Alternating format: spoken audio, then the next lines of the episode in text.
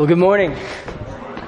I'm Jesse. I'm on staff here, as Mark said, and I am getting the hard passages. I think that's part of being new. I think uh, the next week is a lot harder, but I'm really thankful to be here. So, um, if you have a Bible, go and open up to Peter, 1 Peter chapter 2, verse 11. We're going to go ahead and read down our passage this morning to 25, and then we're going to unpack what God has to say to us. I'm going to read in the ESV. Beloved, I urge you, as sojourners and exiles, to abstain from the passions of the flesh, which wage war against your soul. Keep your conduct among the Gentiles honorable. So when they speak against you as evildoers, they may see your good deeds and glorify God on the day of visitation. Be subject for the Lord's sake to every human institution, whether it be to the emperor as supreme or to governors as sent by him to punish those who do evil and praise those who do good. For this is the will of God, that by doing good you should put to silence the ignorance of foolish people. Live as people who are free, not using your freedom as a cover up for evil, but living as servants of God. Honor everyone. Love the brotherhood. Fear God. Honor the emperor. Servants, be subject to your masters with all respect, not only to the good and gentle, but also to the unjust. For this is a gracious thing when mindful of God, one endures sorrows while suffering unjustly. For what credit is it when you sin and are beaten for it, you endure? But if when you do good and suffer for it, you endure, this is a gracious thing in the sight of God. For to this you have been called, because Christ also suffered for you, leaving an example so that you might follow in his steps. He committed no sin, neither was deceit found in his mouth. When he was reviled, he did not revile in return.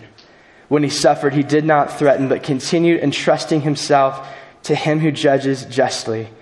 He himself bore our sins in his body on the tree, that we might die to sin and live to righteousness. By his wounds you have been healed. For you were straying like sheep, but have now returned to the shepherds and overseer of your souls. I'm going to say a quick prayer before we get into God's word. Jesus, we thank you for your word this morning.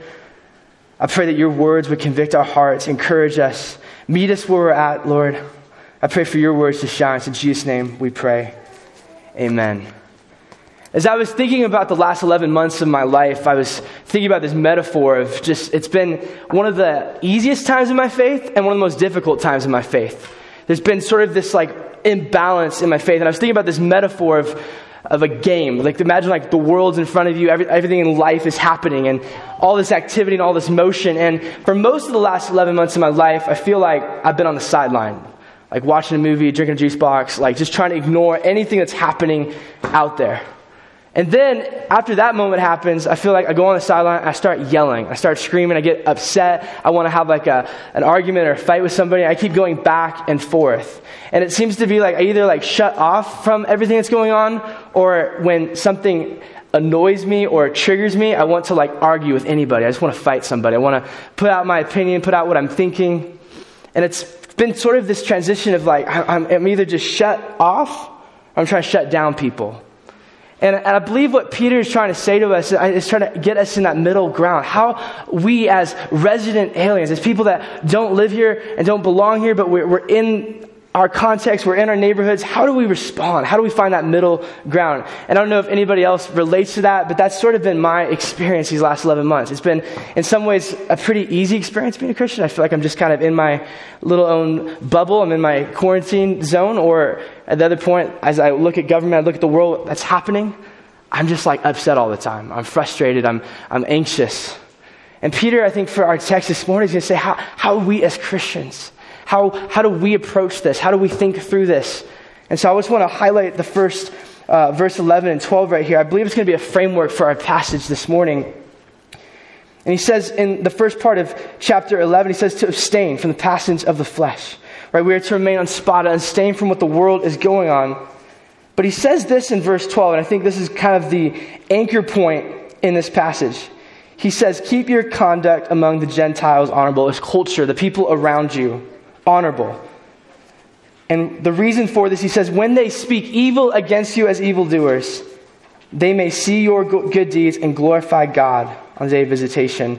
Keep your conduct honorable. And I think as I thought about this word, does the Christian community have that label that we conduct ourselves with honor? As we think about people, leaders, we think about the Christian community at large, as we think about our own personal lives, like, is our conduct honorable? And what Peter's getting at is, man, these people, these, these pagans in the society, they don't understand who God is. It's very polytheistic. It's very much going with the norms of the culture. A lot of its ritual practices that, that cater towards their own indulgence, their own just entertainment. And Peter's saying that, man, these people don't understand who your faith is, but when they look at your life, when they examine your life, do they have any mission? Do they have things that say, well, look at the way they live their life, the way they handle their family, the way they respond to all the things that are around us in our neighborhood? Do they have any mission? Are, are we living our lives in such a way that, man, like people want to be friends with us? People want to have you on the team at work. People want to have community, want to have friendship with you. Are we living lives like that? And to be honest, as I look back this year, there's a lot of moments I'm not proud of about. There's a lot of things that this has been really challenging for my life. And if it was made into a movie or you had to like write a book or your own life, it's been difficult. And there's been moments where I just have felt completely just shut down from people. I felt away and just distant. I just didn't want to have to deal with what's going on. Or I get triggered by somebody or something that posted and I just want to like go to war. And I just want to, I want to make them know what I, what I think about certain things. But is our conduct honorable? And this is, this is what Peter's going to try to framework. And so I want to read down again just these few verses here. In verse 13, Peter says this He says, Be subject for the Lord's sake to every human institution, whether it be to the emperor as supreme or as to governors as sent by him to punish those who do evil and praise those who do good. Be subject for the Lord's sake. And I think, like, as I, as I reflect upon this passage, I think a lot of us have this idea that, like, man, we, we are, like, in the most politically divisive time. And yes, we are going through a lot right now. But at the time that Peter is writing this letter, like, this is a, a pretty, like, heated boiling point in the Roman Empire right now. Peter's saying, honor the emperor. A lot of scholars believe that, like, Nero is probably the emperor, about to become the emperor at this time. If you know anything about Nero from the, the New Testament, this man was barbarous. This man was crazy. He persecuted Christians like crazy. Like, this is a dark time. If that's not bad enough, that Peter's saying to his readers, like, this is the same government that put Jesus to death on a cross. Like, this is the Romans who perfected execution, right? They were the ones known for the cross. They were great at capital punishment. Like, this is like their specialty oppression, like ruling people. This is the same government that Peter is saying to the people that he's writing to in his context. I think that should give us some pause to think through that. Man, we are to be subject. As the resident aliens, like, we are to be subject to our governing people. Whether it be sent to the emperor And there's so many things that we can go on in this text this morning. I don't have possibly enough time. There's so many, I think, rabbit holes that we can go down. But for this morning, I just want to anchor this as I was praying and thinking about this sermon. I want to anchor this in verse 15. Because I think there's a lot of questions that we can ask, right? Why, why submit? What about when the government, we don't agree with certain things? I think we all have questions. But this is the point Peter's trying to get in verse 15. I want to read that. For this is the will of God, that by doing good you should put to silence the ignorance of foolish people. That we submit not because you know, we submit because God is ultimately authority, God is ultimately ordained government. That's what we're going to say in Romans chapter 13. But the purpose, right? We can argue all sorts of different things and, you know, wow, what about this? What about this? But the point that Peter's saying is so that we are free to do good. The most common things in, in, Christianity today, as we think about community and living honorable, is most people have this stereotype that, man, Christians are judgmental, Christians are hypocritical. There is Gabe Lyons in his book, Unchristian. He talks about taking young people, and 90% of young people were saying that the biggest thing that draws them away from the faith is the fact that Christians are judgmental. And I, I joke with some of my friends, I feel like in 2020, I feel like I didn't actually know what a lot of my college friends believed until 2020. Like, we are very vocal about the things that we believe in. And often the case, and I'm not trying to say everybody does this, but often the case, and I'm included, that we are often more known for the things that we are against the things that we are for. And this has been a stereotype of the Christian community and hypocrisy. And as, uh, as I was reading this article by, by Pastor Carey Nieuwhof, it was so funny because we know we all like say amen, like hypocrisy, yeah, Christians are hypocrites. And in this article, he's like, you know, often the case that we like look at other people and we never think we're the hypocrite. And I, I think that like hit me because I like do the same thing, like, oh yeah, like hypocrites, Christian. And then I'm like, oh, I don't want to look at the own mirror, look at myself and all the glaring inconsistencies in my life. The third thing, though, that I was looking at that I think is, is super interesting, that I think actually is really applicable to First Peter this morning, is the fact that Christians stink at friendships with non Christians. That was one of the, the points that, that Carey Nieuwhof said. And what he, what he meant by that is that, man, we, we either like, we live in like this distant place with the people that we are supposed to minister, the people that we're supposed to be on mission with. Like, we often keep an arm's distance. And what he says that creates this, this unfamiliarity, right? There's this, there's this, we don't really know the people that we're talking about. And we end up using labels, we use stereotypes. And what we get accused of is criticism, judgmental spirits, hypocrisy. And he said this is probably what fuels that criticism and that critical spirit. And so Peter's point is saying, hey, look, be subject. Because, like, rebellion, all these things that we do distort the gospel message that we're trying to do as resident aliens. We are seeking God's kingdom. We are seeking to build his church and make Jesus known. But when, man, when we're critical, when we're saying all things that we are against, we're distorting the own message. We're destroying what Jesus came to do and to love. And so this frees us, as in verse 17, we are the servants of God. And live as people who are free. We are the servants of the living God to do good. And Jesus uh, came and modeled that. And that's going to be the second half of this, this passage. And Jesus modeled that. And I think what's so fascinating about the Gospels is if I had to like construct my own way about how Jesus was going to influence people and how Jesus was going to change the world, I would have thought Jesus is going to be born in like a, a rich home. He's going to be born to a good family. He's going to get involved in the government. He's going to like, you know, reform politics, reform society. But that's not the way of the cross. It's not the way that Jesus outlined. Right? Jesus, his example to us, man, it was obedience to the Father, submission to him on the cross, where he lived a life that we can never live. He died the death that we deserved. And this is what Jesus did for us. And we as the people, as the resident aliens that Peter is saying, we're to pursue the good. Like we should be the best citizens, the best people, the people that people want to be your neighbor. Because, because you practice those things, you're hospitable, you're loving, you're caring. You're nurturing to the people in your community. We're model citizens. Like that's Peter's point. I mean, Jesus summed it up in the Gospels, right? Love your neighbor as yourself. Love the Lord your God with all your heart, with all your soul, with all your mind, with all your strength. Love God, love people. Imagine if we just got that right as Christians. Imagine if I get that right. And that's where I know I'm a hypocrite because I struggle just with that. I struggle with that. But that's the point of the gospel. This is what Peter is saying, man. We can start battles, we can light fires, we can go on our social media, we can tweet that, we can get upset for every different little argument. But Peter's saying, hey, you are free people, you're living God. Let us pursue good. Let us pursue loving our communities, being the best neighbors. This is what Peter is saying. In Rome, during the second century, there was an epidemic that occurred. It was devastating. Some medical experts think it was smallpox introduction to the West. And historians believe that the Roman Empire suffered like catastrophic losses. Like maybe up to a third, even maybe a quarter of the people in the Roman Empire perished from the epidemic. And not long after the second century, in the third century, about 251 AD, another epidemic swept.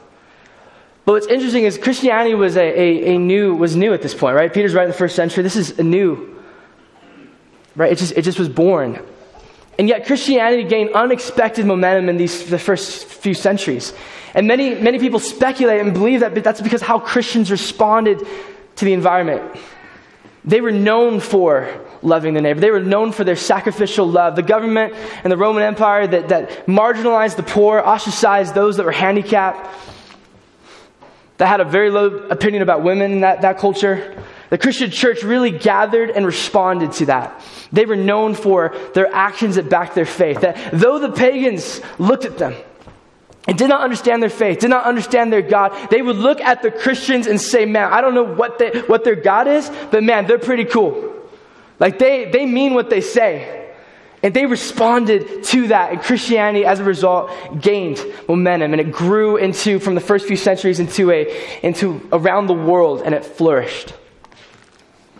And I believe the same point that Peter is trying to make, and I believe is applicable to us today, because, man, I look around and I'll be the first to confess, like this year, I've just been felt like, man, how do I respond? Like, honestly, I just like, I want to shut down most days. Like, most days I'm like, God, you just come back. I, I don't know what's going on.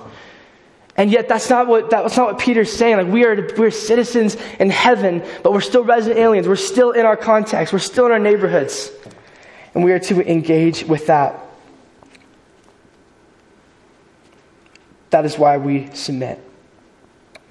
In verse 19, it says this For this is a gracious thing when mindful of God one endures sorrows while suffering unjustly. This is a largely unpopular idea in American culture. We are like so adamant about our rights, like we sue anybody for anything at this point in our culture.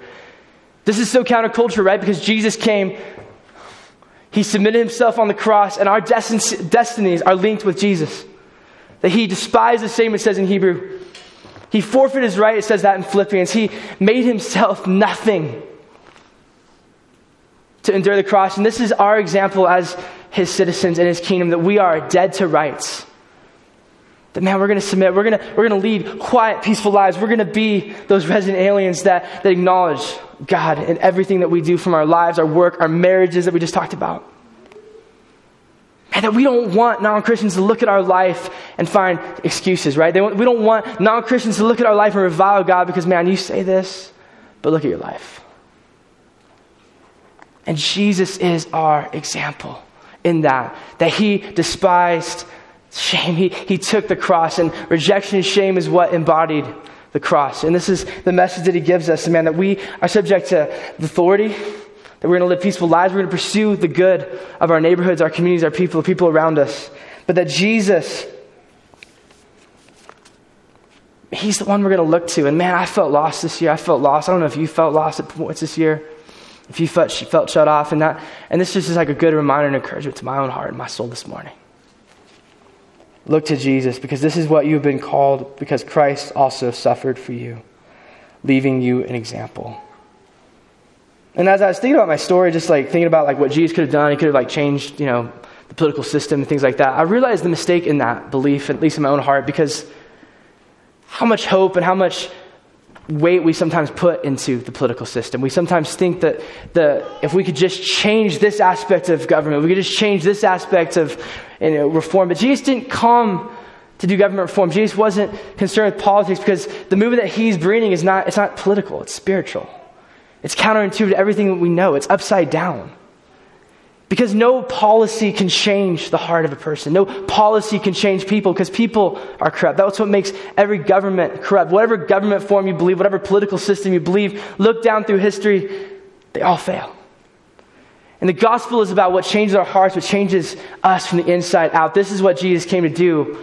And being radical as Christians, is sometimes the smallest thing, right? Jesus didn't like give like these 25, you know, these epic things. Go change the world. He says, go love your neighbor as yourself. Go love, love me with everything that you got. Make disciples. How we make disciples, we do that in our neighborhoods, we do that in our communities. We do it by loving the person next to us. This is what Jesus came to do. The three things that, from just application points that, uh, that Jesus came to do, right? We are, we are judgmental. Like, I'm the first to admit, I'm, I'm like super judgmental. I'm, I'm, super critical. I have a critical spirit. And that's something God had had, had to work on me as I share from 2020. And a lot of us are, are prone to posting and going on social media this year. I mean, at least, at least in my own context, I'm, you know, I can't assume everybody here, but in my own context, I've seen so many people post and do things. And my question, I guess, for us this morning as we continue through this time is as you look back at 2020, I mean, are you, are you proud of things you posted? Are you proud of those things? If people, if people who didn't know who you were were able to look at just the things that you have posted publicly, what would they surmise? What would they come and conclude about who you are, what you stand for, and your faith? The second one is hypocrisy. Right? This is the stereotype that we have, and how do we fight against that? And I would just submit to you that as the work of the Holy Spirit, like what are there glaring inconsistencies? And sometimes the Spirit has to open up our hearts to that And he has to open our minds to that because, man, I, I, read that and I was thinking about that. I was preparing this, you know, message. I thought, oh, yeah, like people need to hear that, you know, like, oh, yeah. And what did I do, right? I just like immediately go to the other person. And as I reflected, you know, in 2020, there are so many glaring inconsistencies that God has revealed in my life. And that's the work of the Spirit. That has to be a humble heart. And that's my prayer for us as RP and as a community, embracing the gospel in our lives, that, man, that we would just be first to look at our own hearts and ask God, like, where are those inconsistencies? Because, man, as I, as I focus on that, it, I think it brings about more compassion when I look at the world, right? Because like, it's so easy to just to, to sit back and just go, man, like the world is just broken, it's crazy. And we don't want to look at like ourselves in the mirror and go like, well, I'm also broken and messed up, right? Because we just want to like focus and analyze on that. And that's the second thing. And the third, third one that I just thought is really applicable to our community today, and as I think about this passage, I think it really drives home what Peter is saying is, is, is pursuing those non Christian relationships, those non Christian friendships. As I reflected upon my uh, time in college, we, I got to be part of uh, a lot of different ministries. And one of those ministries was we, had, we, had, we went to Hollywood and we would you know, pass out bags to homeless people. We would talk to people, pray for them, share the gospel. But you get exposed to a, a variety of different people. And, you know, as, a, as a, someone grew up in conservative you know, church, I, I grew up uh, very conservative. Um, and I saw a lot of people on, on, on, those streets that just had very different backgrounds, different lifestyles. And um, it, really, it really changed how I responded, how I thought um, about those people. Um, I, remember, I remember talking to, uh, I was me and my buddy, and we were talking to uh, a, group of, a group of men that were you know, identified as, as gay. And they were talking, and they were, I mean, they were kind of badgering us, they were whistling at us, and man, we didn't want to talk to them. I, I felt uncomfortable. And I, I remember talking, we just started talking and just striking up a conversation. And it was really strange because I didn't think it was going to go anywhere. I remember my buddy started sharing just, you know, about his church experience, about what God had done in his life. And, and, and one of these young men opened up. And what he shared actually was like brought us like practically to tears of just his experience in the church and how he's been ostracized, had been kicked out of his, his family's home. And you could just see the bitterness and just the brokenness in, in the young man. And I just remember that story. I was, I was like, you know, I was very young, 18, 19. And it just, it just changed my perception. You know, obviously, you know, we stand true, we stand the gospel, but it, it changed how I thought. It changed how I, I, I talk. And, and my point in sharing that is I think like sometimes like when we're distant, it just like breeds criticism, right? We can just like put labels and we can just like, you know, slam people But man, we're close to it. We're drawing near to the, the brokenness of sin. And we actually see people uh, not as just like decisions and mistakes, but we see them, see them for their stories. It changes us, it changes how we respond. And I, and I believe that like when Peter is talking about resident aliens, like, man, like it's, it's in the community, it's in the love that we share. It's in, it's in the people that you welcome into your home. It's into how you talk to the people at work and, and show an interest in who they are. Like, this is the point of the gospel. And I, there's so many directions that we could, you know, unpack in this text, in this passage. I, but I believe that, man, like, like being radical as a Christian in this, in this day and age, and like I, am finding hard times, like finding out how to like where I fit in and how to how to you know be in a place where people are kind of isolated and people are you know all over the place. But this is the point that man, how do we draw near to the people that we're next to? Because I believe that everybody has somebody in their context in the community. I mean, we have you know this, this marriage class. There, there are people that you know you're you're near that are that are having a really hard time with marriages. I mean, statistics show that this has been a, a really hard year on marriages. And I, I, don't think any of us are immune to that. Like, we, we're feeling the weight, we're feeling exhausted, we're feeling tired. And there are all sorts of different issues that people are broken at work, people have lost jobs, people who are struggling. And, and I think this is the point of the, passage here, that anchor, right? That this is the will of God, that by doing good, that we put to silence the ignorance of this world. And so I don't know what specifically that's going to look like in your context, and I hope and pray the Spirit of God, you know, convicts our hearts and, and leads us into that. But for us as a, a church in RP, I, I pray that we would be a community that presses in, that we would love the people next to us, that we would love God and love people. Let me pray for us this morning. Jesus, thank you so much for your word. God, thank you that you love us. God, I just pray that you would remind us of our consistent, our constant need for you. God, we're broken. And yet there's grace for that, that we are the sons and daughters of the King, that we are children. So let us pray that we would love those in our, in our context, in our communities. God, we would pursue doing good, that man, when people look at our lives, they would see Jesus lifted high. That there are, there are so many things vying for our attention and so many things that are challenging us right now. But that God, as we submit, as we, as we that we might pursue good, that we might pursue the well being of our city that might be well with us and our communities. We lift you up, Jesus. It's in your name that we pray. Amen.